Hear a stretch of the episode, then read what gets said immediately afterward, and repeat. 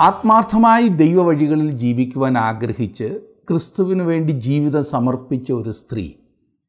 അവളുടെ സഭാ ശുശ്രൂഷകനോട് ചോദിച്ച ഒരു ചോദ്യം ഇപ്രകാരമായിരുന്നു. സാറേ ഞാനൊരു ദൈവപൈതലായി ജീവിക്കുവാൻ തീരുമാനിച്ചിട്ട് അധികം നാളായില്ല. എന്നാൽ തുടങ്ങിയ അന്നു മുതൽ ആരംഭിച്ചതാണ് എല്ലാ പ്രകാരത്തിലുമുള്ള പോരാട്ടങ്ങൾ. ഇത് എന്ന് ഒന്ന് അവസാനിക്കും. അതിന് ആ ശുശ്രൂഷകൻ ഒരു പുഞ്ചിരിയോടെ മറുപടി കൊടുത്തത് സഹോദരി ആ പോരാട്ടം അവസാനിക്കുന്നത് നിങ്ങൾ മരിക്കുമ്പോൾ അല്ലെങ്കിൽ ക്രിസ്തു നിങ്ങളെ അവനോടുകൂടെ ചേർക്കുമ്പോൾ ആയിരിക്കും എന്ന്. കേൾക്കാനത്ര സുഖമുള്ള ഒരു മറുപടിയല്ല അല്ലേ? അങ്ങനെ ഒരു മറുപടി ഏതൊരാൾക്കും തൃപ്തികരം ആയിരിക്കില്ലല്ലോ. അതുകൊണ്ട് ആ സഭാ ശുശ്രൂഷകൻ തുടർന്നു. അദ്ദേഹം പറഞ്ഞു ഒരു കാര്യം ഓർക്കുക. നിങ്ങൾക്കങ്ങനെ ഒരു പോരാട്ടം അനുഭവപ്പെടുമ്പോൾ അത് തെളിയിക്കുന്നത് നിങ്ങൾ സത്യസന്ധമായി ദൈവത്തിങ്കിലേക്ക് തിരിഞ്ഞ ഒരു വ്യക്തിയാകുന്നു എന്നത്രേ. കാരണം വീണ്ടും ജനനം പ്രാപിച്ചിട്ടില്ലാത്ത ഒരു വ്യക്തിക്കും ഈ പറയുന്ന പോരാട്ടം അനുഭവപ്പെടാറില്ല. കള്ളം പറയേണ്ടി വരുമ്പോൾ അവർ കള്ളം പറയും. അവർക്ക് ക്ഷോഭം വരുമ്പോൾ ക്ഷോഭിക്കും. എന്ത് വേണമെങ്കിലുമൊക്കെ ചെയ്യും. എന്നാൽ നിങ്ങളിലുള്ള പഴയ മനുഷ്യനാണ്. നിങ്ങളിൽ ഇപ്പോൾ വന്നിട്ടുള്ള പുതിയ സൃഷ്ടി ദൈവത്തിന്റെ കൽപ്പനകളിൽ പ്രമോദിക്കുവാൻ അനുവദിക്കാത്തത്.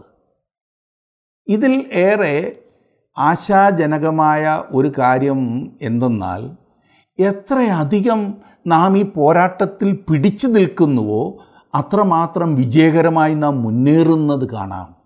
അങ്ങനെ ഈ ആയുസ്സിൽ തന്നെ മാനുഷികമായ സമ്മർദ്ദങ്ങളിൽ നിന്നും പ്രലോഭനങ്ങളിൽ നിന്നും വിജയിച്ച ഒരു ജീവിതം ആസ്വദിക്കുവാൻ നാം ആരംഭിക്കും. ഒരു ക്രിസ്തു വിശ്വാസിയുടെ ഹൃദയം എപ്പോഴും ശരി ചെയ്യുവാനുള്ള വാഞ്ചയിൽ തന്നെ ആയിരിക്കും. എന്നാൽ എങ്ങനെ ദൈവത്തെ അനുസരിക്കാം എന്നുള്ളതത്രേ പൗലോസ് റോമലേഖനം പതിമൂന്നാം അധ്യായത്തിൽ നമുക്ക് പറഞ്ഞു തരുന്നത്. പൗലോസ് പറയുന്നു വിജയത്തിലേക്കുള്ള താക്കോൽ സ്നേഹമാകുന്നു എന്ന്. സകല അനുസരണത്തെയും പൗലോസ് ഈ സ്നേഹിക്കുക എന്നതിൽ കൊണ്ട് വച്ചിരിക്കുകയാണ്. ഒരു ഭക്തൻ പറഞ്ഞു ക്രിസ്തീയ ജീവിതം ജീവിക്കുക എന്നാൽ സകലരെയും സമ്പൂർണമായി സ്നേഹിക്കുക എന്നിട്ട് നിങ്ങൾക്ക് ചെയ്യുവാൻ തോന്നുന്നതൊക്കെ ചെയ്യുക. അത് കൊള്ളാമില്ലേ ഒരു വിധത്തിൽ വിശുദ്ധ പൗലോസ് അത് തന്നെയാണ് പറയുന്നത്. എല്ലാവരെയും സമ്പൂർണമായി സ്നേഹിക്കുവാൻ സാധിച്ചാൽ അപ്പോൾ ഈ പ്രശ്നങ്ങളൊന്നുമില്ലല്ലോ. റോമലേഖനം പതിമൂന്നാം അധ്യായത്തിൽ സ്നേഹത്തിന്റെ മൂന്ന് വശങ്ങൾ പൗലോസ് നമ്മോട് പറയുന്നു. ആദ്യം സ്നേഹത്തിന്റെ കടത്തെക്കുറിച്ച് പറയുന്നു. സ്നേഹത്തിന്റെ പ്രകടനത്തെക്കുറിച്ച് പിന്നെ പറയുന്നു.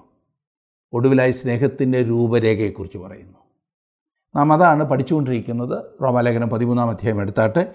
പതിമൂന്നാം അധ്യായത്തിന്റെ ഏഴ് വരെയുള്ള വാക്യങ്ങൾ നാം ഓൾറെഡി ചിന്തിച്ചു കഴിഞ്ഞു. ഇനിയും എട്ട് മുതൽ പതിനാല് വരെയുള്ള വാക്യങ്ങൾ നമുക്ക് ഒരുമിച്ച് ചിന്തിക്കാം. റോമാലേഖനം പതിമൂന്നാം അധ്യായം എടുത്താട്ടെ.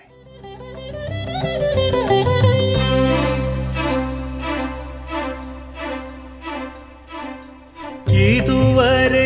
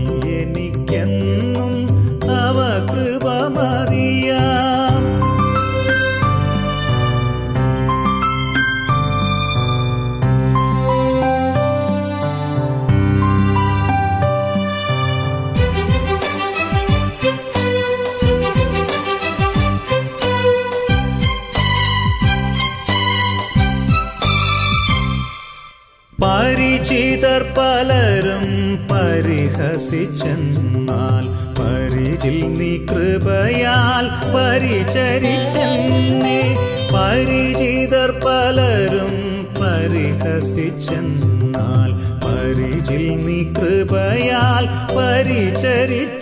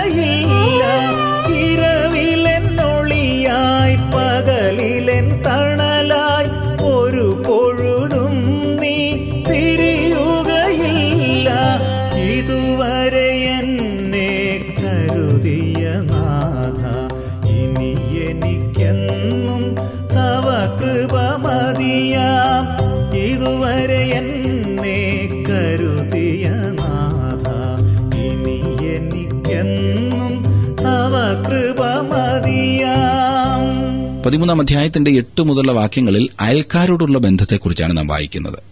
ഈ കാര്യം വീണ്ടും വളരെയധികം പ്രയോജനകരമായ ഒരു ചിന്തയാണ്. റോമാലേഖനം പതിമൂന്നാം അധ്യായത്തിന്റെ എട്ടാം വാക്യം ഞാൻ വായിക്കാം. അന്യോന്യം സ്നേഹിക്കുന്നതല്ലാതെ ആരോടും ഒന്നും കടംപെട്ടിരിക്കരുത്. അന്യനെ സ്നേഹിക്കുന്നവൻ ന്യായപ്രമാണം നിവർത്തിച്ചിരിക്കുന്നുവല്ലോ. ഒന്നാം തരം ആലോചനയില്ലേ? ആരോടും ഒന്നും കടംപെട്ടിരിക്കരുത് എന്ന്. ഒരു വിശ്വാസി സ്നേഹമല്ലാതെ മറ്റൊന്നും ആർക്കും കടംപെട്ടിരിക്കരുത് എന്നാണ് പൗലോസ് ഇവിടെ പറഞ്ഞിരിക്കുന്നത്. ഇത് വളരെ വലിയൊരു പ്രമാണമാകുന്നു സുഹൃത്തെ. താങ്കൾ മറ്റുള്ളവർക്ക് കൊടുത്തു തീർക്കുവാനുള്ളത് എന്തൊക്കെയാണ്? ഇന്നവർ ചോദിക്കാത്തതിനാൽ താങ്കൾ സൗകര്യപൂർവം മിണ്ടാതിരിക്കുകയല്ലേ? മറ്റൊരാളുടെ പുസ്തകം കയ്യിലുണ്ടോ? കാസറ്റോ സീഡിയോ എന്തെങ്കിലും അവരുടെ വീട്ടു സാമാനമോ എന്തെങ്കിലും താങ്കളുടെ കൈവശമുണ്ടോ? താങ്കൾ ഒരു ദൈവവേദലാകുന്നുവെങ്കിൽ താങ്കളുടേതല്ലാത്ത ആ സാധനങ്ങൾ തിരികെ നൽകുക. ആരോടും ഒന്നും കടംപെട്ടിരിക്കരുത് കടം വാങ്ങുന്നത് ഒരു വിശ്വാസിക്ക് യോജിച്ചതല്ല. ഇപ്പോൾ ചിലർ ചോദിക്കും അപ്പോൾ ഈ തവണ വ്യവസ്ഥയിൽ സാധനങ്ങൾ വാങ്ങുന്നതിനെക്കുറിച്ചുള്ള എന്റെ അഭിപ്രായം എന്താകുന്നുവെന്ന് അത് ഉത്തമമായ ഒരു കാര്യമാകുന്നു എന്ന് ഞാൻ ചിന്തിക്കുന്നില്ല. ഈ കാര്യത്തിൽ അനേകം ന്യായവാദങ്ങൾ താങ്കൾക്കുണ്ടായിരിക്കാം. പക്ഷേ താങ്കളുടെ ചെറുതും വലുതുമായ സകല കാര്യങ്ങളിലും താങ്കൾ ദൈവത്തിൽ ആശ്രയിക്കേണ്ടതാണ്.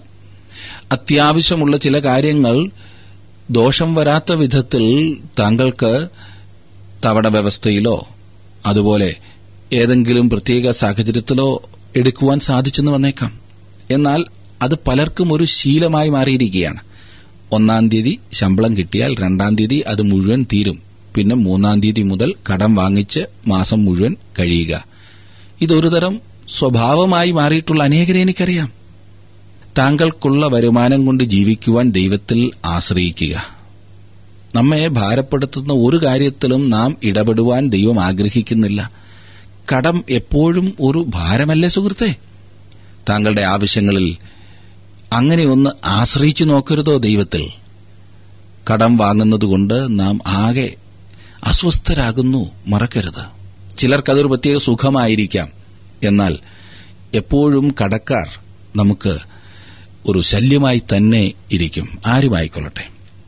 ഒരു ദൈവവൈതൽ തന്റെ അയൽക്കാരനെ സ്നേഹിക്കുന്ന കാര്യത്തിൽ എല്ലായ്പ്പോഴും കടംപെട്ടവരാണ് അയൽക്കാരൻ എന്നാൽ അയൽപക്കത്ത് താമസിക്കുന്നവൻ എന്നർത്ഥം ആയിരിക്കണമെന്നില്ല കേട്ടോ. താങ്കൾ സമ്പർക്കത്തിലേർപ്പെടുന്ന ഏതൊരു വ്യക്തിയെയും അയൽക്കാരനായി കണക്കാക്കുകയും അവനെ സ്നേഹിക്കുകയും ചെയ്യേണ്ടതാണ്. എപ്രകാരമാണ് നാം സ്നേഹം വെളിപ്പെടുത്തുന്നത്? നാം സ്നേഹിക്കുന്ന വ്യക്തികളിൽ അതിനർഹമായ ഒരു യോഗ്യതയും ഇല്ലാതിരുന്നിട്ടും അവരുടെ നന്മയ്ക്കു വേണ്ടി നിസ്വാർത്ഥമായി കരുതുന്നതാണ് സ്നേഹം എന്നതിന് ഉപയോഗിച്ചിരിക്കുന്ന ഗ്രീക്ക് പദത്തിന്റെ അർത്ഥം. സ്നേഹിക്കണമെന്ന ദൈവകൽപ്പനയോടുള്ള അനുസരണ മനോഭാവത്തിൽ നിന്നുത്ഭവിക്കുന്ന ഒന്നത്ര ഇത്. ക്രൂശിൽ വെളിപ്പെട്ട ക്രിസ്തുവിന്റെ സ്നേഹത്തോട് സമമാണ് ഈ പറഞ്ഞത്. ഒൻപതാം വാക്യത്തിൽ നാം കാണുന്നു വ്യഭിചാരം ചെയ്യരുത് കുല ചെയ്യരുത് മോഷ്ടിക്കരുത് മോഹിക്കരുത് എന്നുള്ളതും മറ്റ് ഏത് കൽപ്പനയും കൂട്ടുകാരനെ നിന്നെ പോലെ സ്നേഹിക്കുക എന്നീ വചനത്തിൽ സംക്ഷേപിച്ചിരിക്കുന്നു. വ്യഭിചാരം ചെയ്യരുത്. ദൈവം ഇതിനെക്കുറിച്ച് തന്റെ മനസ്സ് മാറ്റിയിട്ടില്ല കേട്ടോ. ആധുനിക സമൂഹം ഇതിനെ വ്യത്യസ്തമായ രീതിയിലാണ് കാണുന്നത്. ഇന്ന് സ്നേഹത്തിന്റെ പേര് പറഞ്ഞാണല്ലോ ഈ അസാൻമാർഗികതയെല്ലാം. കുല ചെയ്യരുത് എന്ന് പറയുമ്പോൾ പല വിധത്തിൽ മറ്റുള്ളവരെ വധിക്കുവാൻ സാധിക്കും കേട്ടോ. മറ്റുള്ളവരുടെ അഭിമാനത്തിന് ക്ഷതം വരുത്തിക്കൊണ്ട് മറ്റുള്ളവരെ നശിപ്പിക്കുവാൻ സാധിക്കും. അതെ ഇന്ന് അതുപോലെയുള്ള കുലകളാണ് കൂടുതൽ നടക്കുന്നത്. ഒരാൾ എഴുന്നേറ്റ് മറ്റുള്ളവരുടെ മുൻപിൽ നിൽക്കുവാൻ സാധിക്കാത്തതുപോലെ മാനക്കേടുണ്ടാക്കുന്ന വിധത്തിൽ പ്രവർത്തിച്ചിട്ടുള്ളത് എത്രയോ വിധത്തിൽ നമുക്ക് കാണുവാൻ സാധിക്കും. പിന്നെ പറയുന്നു മോഷ്ടിക്കരുത്. മറ്റുള്ളവർ പുതിയ വസ്ത്രങ്ങൾ ധരിക്കുമ്പോഴും പുതിയ ഉപകരണങ്ങൾ വാങ്ങുമ്പോഴും നാം അത്യാഗ്രഹക്കാരായി തീർന്നിട്ടില്ലേ? മറ്റുള്ളവർക്ക് ഉള്ളതായി കാണുമ്പോൾ അപ്രകാരം ഒന്ന് നമുക്ക് വേണമെന്നുള്ള ആഗ്രഹം ആ മോഹം നമുക്കുണ്ടാകുന്നു. മറ്റുള്ളവർക്ക് പലതും ഉള്ളതല്ലേ നമ്മുടെ അസ്വസ്ഥതയുടെ കാരണം? തന്മൂലം എന്ത് സംഭവിക്കുമെന്നറിയാമോ? നാം അതുണ്ടാകുന്നതിന് വേണ്ടി അത് നമുക്ക് ലഭിക്കുന്നതിന് വേണ്ടി ഏത് മാർഗവും സ്വീകരിക്കും. അത് തെറ്റാണ്. നാം പറയുന്നതിൽ കൂടിയല്ല നമ്മുടെ പ്രവർത്തനങ്ങളിൽ കൂടിയാണ് അയൽക്കാരോടുള്ള നമ്മുടെ സ്നേഹം പ്രകടമാകുന്നത് എന്നത്ര പൗലോസ് അപ്പോസ്തോലൻ പറയുന്നത്. വിശ്വാസിയെ ന്യായപ്രമാണത്തിന് കീഴിൽ ആക്കുകയല്ല പൌലോസ് ചെയ്യുന്നത്. സ്നേഹം ഈ വിധമായ കാര്യങ്ങളിൽ കൂടി വെളിപ്പെടുന്നു എന്നാണ് പൗലോസ് അപ്പോസ്തോലൻ പറയുന്നത്. സ്നേഹത്തെക്കുറിച്ച് താങ്കൾക്ക് വളരെയധികം പറയുവാൻ കഴിയുമായിരിക്കും. എന്നാൽ താങ്കളുടെ അയൽക്കാർക്കെതിരെ മുൻപറഞ്ഞ കാര്യങ്ങൾ പ്രവർത്തിക്കുന്നുവെങ്കിൽ താങ്കൾക്ക് അവരോട് സ്നേഹമില്ല എന്നാണ് തെളിയിക്കുന്നത്. വാതോരാതെ സംസാരിച്ചതുകൊണ്ടായോ? പത്താം വാക്യത്തിൽ നാം കാണുന്നു സ്നേഹം കൂട്ടുകാരന് ദോഷം പ്രവർത്തിക്കുന്നില്ല ആകയാൽ സ്നേഹം ന്യായപ്രമാണത്തിന്റെ നിവൃത്തി തന്നെ. നാം കുരന്തി ലേഖനത്തിൽ വരുമ്പോൾ ഒന്ന് കുരന്തിർ പതിമൂന്നാം അധ്യായത്തിൽ സ്നേഹത്തിന്റെ അധ്യായമാണല്ലോ ക്രിസ്തീയ സ്നേഹം. അയൽക്കാരനെ സ്നേഹിക്കുന്നത് ന്യായപ്രമാണത്തിന്റെ നിവൃത്തിയാണ്. ഈ സ്നേഹം ആത്മാവിന്റെ ഫലമാണ്. ആത്മാവിന്റെ ഫലം ഗലാത്തിലേഖനം അഞ്ചാം അധ്യായത്തിൽ പറഞ്ഞിരിക്കുന്ന കൂട്ടത്തിൽ ആദ്യം പറഞ്ഞിരിക്കുന്നത് സ്നേഹമാണ്. അതിന്റെ അർത്ഥം സ്നേഹമുണ്ടെങ്കിൽ മറ്റേ ഫലം എല്ലാം ഉണ്ട് എന്നാണ്. ഒൻപത് കൂട്ടം കാര്യങ്ങൾ പറഞ്ഞിരിക്കുന്നു. അതിൽ എട്ടും സ്നേഹത്തിൽ നിന്നും ഉത്ഭവിക്കുന്നത് മാത്രമാണ്. എന്നാണ് ക്രിസ്തീയ സ്നേഹം. ക്രിസ്തീയ സ്നേഹം രണ്ട് വിധത്തിലാണ്. ഒന്ന് ക്രിസ്തീയ സ്നേഹമെന്ന് പറയുന്നത് കൽപ്പനയാണ് ദൈവകൽപ്പന. നമുക്ക് തോന്നിയതുകൊണ്ടോ ഇഷ്ടപ്പെട്ടതുകൊണ്ടോ ആരെയെങ്കിലും സ്നേഹിക്കുന്നതല്ല. പിന്നെയോ ദൈവം നമ്മോടത് കൽപ്പിച്ചിരിക്കുന്നതുകൊണ്ട് നാം സ്നേഹിച്ചേ മതിയാകും. ഇഷ്ടപ്പെട്ടില്ലെങ്കിലും സ്നേഹിച്ചേ മതിയാകും. അത് പ്രയാസമുള്ള കാര്യമാണല്ലേ? അനേക സ്ഥലങ്ങളിൽ അതേക്കുറിച്ച് പറഞ്ഞിട്ടുണ്ടല്ലോ. കർത്താവ് തന്നെ യോഹനാന്റെ സുവിശേഷം പതിനഞ്ചാം അധ്യായത്തിൽ പറഞ്ഞിരിക്കുന്നത് നിങ്ങൾ തമ്മിൽ തമ്മിൽ സ്നേഹിക്കണം എന്നുള്ളതാകുന്നു എന്റെ കൽപ്പന. ലോകം സ്നേഹത്തെ ഒരു വികാരമായിട്ടാണ് കാണുന്നത്. എനിക്ക് ഇഷ്ടപ്പെട്ടാൽ ഇഷ്ടപ്പെടുന്നവരെ സ്നേഹിക്കുക. ഇഷ്ടപ്പെട്ടില്ല എങ്കിൽ ദ്വേഷിക്കുക. എന്നാൽ ക്രിസ്തീയ സ്നേഹം നമുക്ക് മറ്റുള്ളവരെ ഇഷ്ടപ്പെട്ടില്ല എങ്കിലും സ്നേഹിക്കുന്നതാണ്. ഒരുപക്ഷെ നാം നമ്മുടെ സഹോദരനിൽ സ്നേഹിക്കുവാൻ തക്കതായി യാതൊന്നും കണ്ടെന്നു വരില്ല. ദ്വേഷിക്കുവാൻ സാധിക്കുന്നത് മാത്രമേ കണ്ടെന്നു വരൂ. എന്നാൽ അവൻ എന്റെ സഹോദരനായതിനാൽ എന്റെ അയൽക്കാരനായതിനാൽ എനിക്ക് അവിടെ വേറെ ഒരു തീരുമാനമെടുക്കുവാൻ സാധിക്കില്ല. അവനെ സ്നേഹിക്കുവാൻ മാത്രമേ സാധിക്കൂ. ക്രിസ്തീയ സ്നേഹം ദൈവകൽപ്പനയാണ്. സ്നേഹിക്കാത്തവൻ ദൈവകൽപ്പനയെ മറുക്കുകയാണ്. ദൈവത്തോട് മറുതലിക്കുകയാണ് താങ്കളുടെ വിലപ്പെട്ട നിർദ്ദേശങ്ങളും അഭിപ്രായങ്ങളും പ്രാർത്ഥനാ വിഷയങ്ങളും ഇന്ന് തന്നെ ഞങ്ങളെ വിളിച്ചറിയിക്കുക. വിളിക്കേണ്ട number eight two eight one three eight four four five five.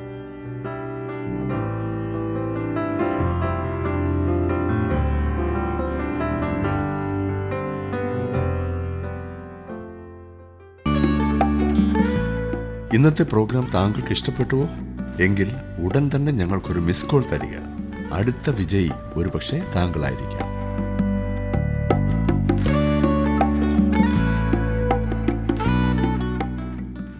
രണ്ടാമതായി ക്രിസ്തീയ സ്നേഹം എങ്ങനെയായിരിക്കണം എന്ന് യോഹന്നാന്റെ സുവിശേഷം പതിനഞ്ചാം അധ്യായത്തിൽ നാം വായിക്കുന്നു. അത് ത്യാഗപൂർവമായിരിക്കണം. കർത്താവ് എന്താണ് പറഞ്ഞത്? ഞാൻ നിങ്ങളെ സ്നേഹിച്ചതുപോലെ നിങ്ങളും അന്യോന്യം സ്നേഹിക്കണം എന്നാകുന്നു എന്റെ കൽപ്പന. എങ്ങനെ വേണം നാം സ്നേഹിക്കുവാൻ? ആരെയെങ്കിലും കാണുമ്പോൾ ചിരിച്ചു കാണിച്ചതുകൊണ്ടോ കല്യാണത്തിന് പോയി ഒരു ചെറിയ സമ്മാനം എന്തെങ്കിലും കൊടുത്തതുകൊണ്ടോ സ്നേഹമായി എന്നൊരിക്കലും പറയുവാൻ കഴിയില്ല. ത്യാഗപൂർവം. ആ ത്യാഗം എത്രയും വരെയുണ്ട്. കർത്താവ് നമ്മെ സ്നേഹിച്ചതുപോലെ ശത്രുക്കളായിരിക്കുമ്പോൾ തന്നെ തന്റെ ജീവൻ തന്ന് നമ്മെ സ്നേഹിച്ച കർത്താവ്. ജീവനേക്കാൾ വലുത് ഒരു മനുഷ്യനും ഒന്നുമില്ല. ജീവൻ കൊടുക്കുവാൻ തയ്യാറായാൽ കയ്യിലിരിക്കുന്നത് എന്തും കൊടുക്കുവാൻ തയ്യാറാകും. ജീവൻ കൊടുക്കുവാൻ തയ്യാറായാൽ പിന്നൊന്നിനും മടിക്കില്ലല്ലോ. കർത്താവ് അങ്ങനെയാണ് നമ്മെ സ്നേഹിച്ചത്. നാമും മറ്റുള്ളവരെ സ്നേഹിക്കേണ്ടത് അങ്ങനെയാകുന്നു. എന്തും കൊടുത്ത് ജീവൻ പോലും കൊടുക്കുവാൻ തയ്യാറായി. ഇതാണ് ക്രിസ്തീയ സ്നേഹം. സ്നേഹമെന്ന് പറയുന്നത് വളരെ വില കുറഞ്ഞ ഒരു കാര്യമാണ് ഇന്ന് അനേകർക്കും. എന്നാൽ ക്രിസ്തീയ സ്നേഹം വളരെ വിലപിടിപ്പുള്ള ഒന്നാകുന്നു. അതുകൊണ്ട് പൗലോസ് പറയുകയാണ് സ്നേഹം കൂട്ടുകാരന് ദോഷം പ്രവർത്തിക്കുന്നില്ല ഒരിക്കലും പ്രവർത്തിക്കുന്നില്ല. പതിനൊന്നും പന്ത്രണ്ടും വാക്യങ്ങൾ നോക്കിക്കാട്ട് ഇത് ചെയ്യേണ്ടത് ഉറക്കത്തിൽ നിന്ന് ഉണരുവാൻ നാഴിക വന്നിരിക്കുന്നു എന്നിങ്ങനെ നിങ്ങൾ സമയത്തെ അറികയാൽ തന്നെ. നാം വിശ്വസിച്ച സമയത്തേക്കാൾ രക്ഷ ഇപ്പോൾ നമുക്ക് അധികം അടുത്തിരിക്കുന്നു. രാത്രി കഴിവാറായി പകൽ അടുത്തിരിക്കുന്നു. അതുകൊണ്ട് നാം ഇരുട്ടിന്റെ പ്രവൃത്തികളെ വെച്ച് കളഞ്ഞ് വെളിച്ചത്തിന്റെ ആയുധവർഗം ധരിച്ചുകൊള്ളുവേൻ. രണ്ടായിരം വർഷങ്ങൾക്ക് മുമ്പാണ് പൗലോസപ്പോസ്തോലൻ ഇത് പറഞ്ഞത്. ഇന്ന് നാം ഇത് കൂടുതൽ അടിയന്തരാവശ്യ ബോധത്തോടെ നിശ്ചയമായും പറയേണ്ട കാര്യമാണ്. ലോകത്തിൽ വിശ്വാസികൾ ഇന്ന് ഉറക്കം പിടിച്ചിരിക്കുകയാണ്. ദൈവത്തിന് തങ്ങളുടെ ജീവിതത്തെ ഏൽപ്പിച്ചു കൊടുക്കുന്ന കാര്യം അവർ മറന്നു കളഞ്ഞിരിക്കുകയാണ് ലോകപരമായ കാര്യങ്ങൾക്ക് വേണ്ടി ഒരു ദൈവപൈതൽ ജീവിക്കേണ്ട കാലമല്ല ഇത്. താങ്കൾ താങ്കളുടെ സമയവും താങ്കളുടെ കഴിവുകളും ദൈവത്തിനു വേണ്ടിയാണോ ഉപയോഗിക്കുന്നത് സുഹൃത്തെ? അതുകൊണ്ട് പ്രിയ സുഹൃത്തെ ഞാൻ ദൈവത്തിന്റെ മനസ്സിൽ ഓർപ്പിച്ച് പ്രബോധിപ്പിക്കുന്നത് താങ്കൾ താങ്കളുടെ പൂർണ ആളത്വത്തെ ദൈവത്തിന് സമർപ്പിക്കുക. താങ്കളെയും താങ്കൾക്കുള്ളതിനെയും. ഇത് ബുദ്ധിപരവും ന്യായവും ആകുന്നു ഒരു വിശ്വാസി എന്ന നിലയിൽ ഇതത്രേ താങ്കൾ ചെയ്യേണ്ടത്? നാം വാസ്തവത്തിൽ കർത്താവിന്റെ വരവിന് വേണ്ടി നോക്കി പാർക്കുന്നവരെങ്കിൽ അത് നമ്മുടെ ജീവിതങ്ങളെ ശുദ്ധീകരിക്കും. അവനിൽ ഈ പ്രത്യാശയുള്ളവനെല്ലാം അവൻ നിർമ്മലനായിരിക്കുന്നത് പോലെ തന്നെ തന്നെ നിർമ്മലീകരിക്കുന്നു എന്ന് യോഹന്നാന്റെ ലേഖനം ഒന്നാം ലേഖനം മൂന്നാം അധ്യായത്തിന്റെ മൂന്നാം വാക്യത്തിൽ നാം വായിക്കുന്നു. നിർമ്മലമായ ഒരു ജീവിതം ജീവിക്കുവാൻ നമ്മെ സഹായിക്കുന്നത് നമ്മുടെ ജീവിതത്തെ കർത്താവിന്റെ വരവിനു വേണ്ടി നോക്കിപ്പാർക്കുവാൻ വേണ്ടി ഏൽപ്പിച്ചു കൊടുക്കുമ്പോഴാണ് ആ കാത്തിരിപ്പിനു വേണ്ടി. യോഹനാൻ അപ്പസ്തോലൻ പറയുന്നത് മനുഷ്യൻ കള്ളനാണെന്നാണ്. എന്ന് പറഞ്ഞാൽ വഷളത്വം പ്രവർത്തിക്കുന്നവനാകുന്നു എന്നാണ്. എന്നാൽ ഈ കാലത്ത് നമുക്ക് ദൈവത്തിനു വേണ്ടി ജീവിക്കാം. പതിമൂന്നാം വാക്യം നോക്കിക്കാട്ട് പകൽ സമയത്തെന്ന പോലെ നാം മര്യാദയായി നടക്ക. വെറിക്കൂത്തുകളിലും മദ്യപാനങ്ങളിലുമല്ല ശയനമോഹങ്ങളിലും ദുഷ്കാമങ്ങളിലുമല്ല പിണക്കത്തിലും അസൂയയിലുമല്ല. പകൽ സമയത്തെന്ന പോലെ മാന്യമായി നടക്ക. രാത്രിയിലെ പ്രവർത്തനങ്ങളെക്കുറിച്ചാണ് ഇവിടെ സൂചിപ്പിച്ചിരിക്കുന്നത്. ഒരു വിശ്വാസി വെളിച്ചത്തിൽ നടക്കുകയും ജീവിക്കുകയും ചെയ്യുന്നവനായിരിക്കേണ്ടതാണ്. പകലിനെന്ന പോലെ അവൻ നടക്കണം. മനസ്സിലായല്ലോ? ഒളിച്ചു വെക്കുവാൻ ഒന്നുമില്ലാത്തതുപോലെ. സകലവും ദൈവസന്നദ്ധിയിൽ ക്രമമായും ഉചിതവുമായും ചെയ്യുന്നതായ മനോഭാവം. പതിനാലാം വാക്യം നോക്കിക്കേ. കർത്താവായ യേശു ക്രിസ്തുവിനെ തന്നെ ധരിച്ചുകൊള്ളുവീൻ. മോഹങ്ങൾ ജനിക്കുമാർ ജഡത്തിനായി ചിന്തിക്കരുത്. ദൈവസന്നിധിയിൽ കടന്നു ചെല്ലുവാൻ താൽപര്യമില്ലാത്ത എത്രയോ ദൈവമക്കൾ ജഡീകമായ പ്രവർത്തനങ്ങളിൽ സമയം ചെലവഴിക്കുന്നു. നമ്മുടെയൊക്കെ ജീവിതത്തിൽ നാം ഏറ്റവും അധികം സമയം നൽകേണ്ടത് ദൈവവുമായി ആശയവിനിമയം നടത്തേണ്ടതിനാ സമ്പർക്കത്തിന് വേണ്ടിയിട്ടാണ് ഞാൻ പറഞ്ഞത് മനസ്സിലായല്ലോ. ദൈവമായിട്ടുള്ള ബന്ധത്തിൽ. അവിടുന്ന് പറയുന്ന കാര്യങ്ങൾ കേൾക്കുക. അത് ദൈവവചനത്തിലൂടെ മാത്രമേ നമുക്ക് കേൾക്കുവാൻ സാധിക്കൂ മനസ്സിലാക്കുവാൻ സാധിക്കൂ. മാത്രമല്ല നാം നമ്മുടെ ആവശ്യങ്ങൾ അവനോട് പറയുക. ദൈവസന്നിധിയിൽ അപ്രകാരം സമയം ചെലവഴിക്കാത്തതാണ് നമ്മുടെ ആത്മീക വളർച്ചയുടെ മുരടിച്ച അവസ്ഥയ്ക്ക് കാരണം. പ്രിയ സഹോദര സഹോദരി ക്രിസ്തുവിന് താങ്കളുടെ ജീവിതത്തിൽ ഒന്നാം സ്ഥാനം നൽകിയിട്ടുണ്ടോ? ദൈവവചനം ഘോഷിക്കുക എന്നതാണോ താങ്കളുടെ ജീവിതത്തിലെ ഏറ്റവും വലിയ ആഗ്രഹം? ഇതാണ് ഏറ്റവും പ്രധാനപ്പെട്ട കാര്യം. താങ്കൾക്ക് മറ്റുള്ളവരുമായുള്ള ബന്ധം എങ്ങനെയുണ്ട്? അത് ദൈവനാമ മഹത്വത്തിനായി തീരുവാൻ ദൈവം താങ്കളെ സഹായിക്കും അതിനുവേണ്ടി ഏൽപ്പിച്ചു കൊടുത്താൽ. ഇന്ന് അതിനുവേണ്ടി താങ്കളുടെ ജീവിതത്തെ നൽകുവാൻ സാധിക്കുമോ? ബന്ധങ്ങൾ ശരിയായാൽ ജീവിതത്തിന് തന്നെ എന്തൊരു സുഖമായിരിക്കുമെന്നറിയാമോ? പലപ്പോഴും നാം മറ്റുള്ളവർ ശരിയായിട്ട് ബന്ധങ്ങൾ ശരിയാകും എന്ന് ചിന്തിക്കുന്നവരാണ്. എന്നാൽ ദൈവം നമ്മിലേക്ക് നോക്കി പറയുന്നത് മകനെ മകളെ നീ ശരിയായാൽ നിനക്ക് ഞാനുമായുള്ള ബന്ധം ശരിയായാൽ മനുഷ്യരുമായുള്ള നിന്റെ ബന്ധം താനേ ശരിയാകും എന്നത്രേ. നമുക്ക് അതൊന്ന് പരീക്ഷിച്ചു നോക്കാം.